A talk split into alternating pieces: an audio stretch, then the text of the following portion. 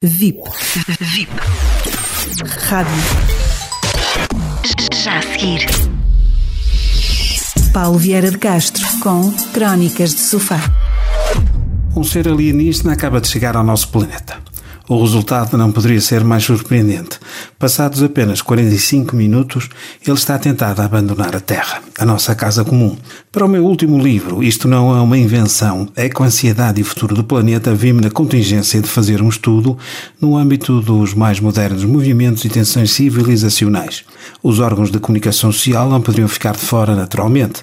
Eles constroem e reconstroem narrativas globais. Será especialmente inquietante o facto de nos confrontarmos já com uma cultura popular que coloca cada vez mais no centro das suas preocupações o planeta, o clima e o ambiente. Como já anteriormente afirmei, essa cobertura noticiosa é bem necessária, contudo, temo que, por demasiadas vezes, o assunto seja levado para a área do mero entretenimento, desfocando-se deste modo do perigo que é real e emergente. No dia 8 de fevereiro de 2021, o nosso amigo extraterrestre, acabado de chegar ao nosso planeta, viajando desde uma lua extrasolar, senta-se à mesa de um café de Lisboa e inicia uma leitura descomprometida dos mídia. Procurava informação vinculada às implicações entre desequilíbrio ambiental e climático, tensão social e mal-estar geral.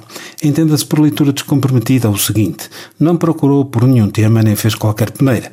Leu e vagueou pelas redes sociais durante cerca de 45 minutos. Nesse dia, o Semanário Expresso publicava, com base em informação da Agência Nacional Lusa, glaciar destrói barragem na ilha. As autoridades apontam para pelo menos 130 mortes e muitas dezenas de desaparecidos após as inundações provocadas por um glaciar que se partiu em Jomidade, no estrado indiano de Uttarakhand, nos Himalaias. Note-se que o aumento da temperatura provoca degelos descontrolados.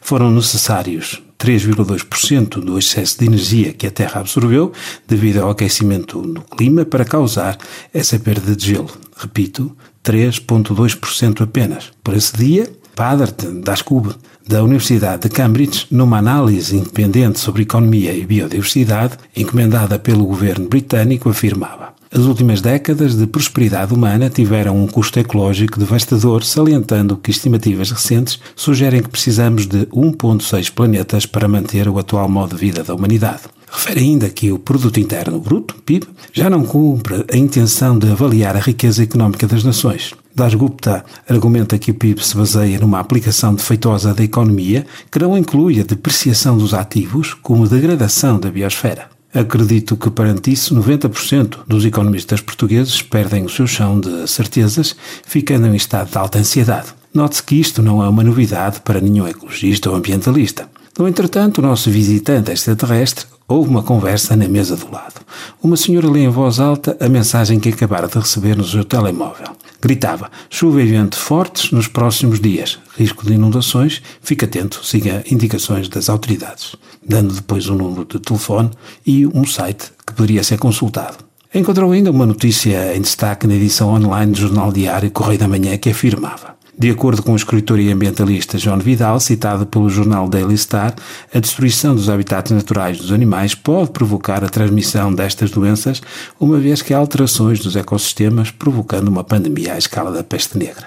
Na capa do Diário Portuguesi, desse mesmo dia, é afirmado alterações climáticas podem ter dado boleia ao vírus nas florestas da China. Circula ainda uma publicação do diário espanhol El País, onde se pode ler as afirmações de Maria Neida, diretora de Saúde Pública e Meio Ambiente da Organização Mundial de Saúde. Ela afirma que a pandemia do coronavírus é mais uma prova da perigosa relação entre os vírus e as pressões do ser humano sobre o meio ambiente. Neira explica que os vírus do ébola, SARS e HIV, entre outros, saltaram de animais para os seres humanos depois da destruição de florestas tropicais. Neira insiste na necessidade de que governos e indivíduos compreendam que a mudança climática é um problema de saúde pública e não uma questão de ecologia ou ativismo. Também no canal de televisão português TVI se lê alterações climáticas podem ter impulsionado o aparecimento do SARS-CoV-2. Estudo conclui que alterações contribuíram para o surgimento do habitat ideal para morcegos do sul da China, onde foram detectados os primeiros casos. A tudo isto se chama pobreza. Neste caso será ambiental e climática. Esta, assim como a pobreza económica, não é uma condição natural dos seres humanos, é uma imposição. E por isso o nosso extraterrestre pegou na sua nave e foi novamente embora, abandonando o planeta Terra. Bastou ou foram suficientes 45 minutos para ele chegar à conclusão que este não é um planeta amigável?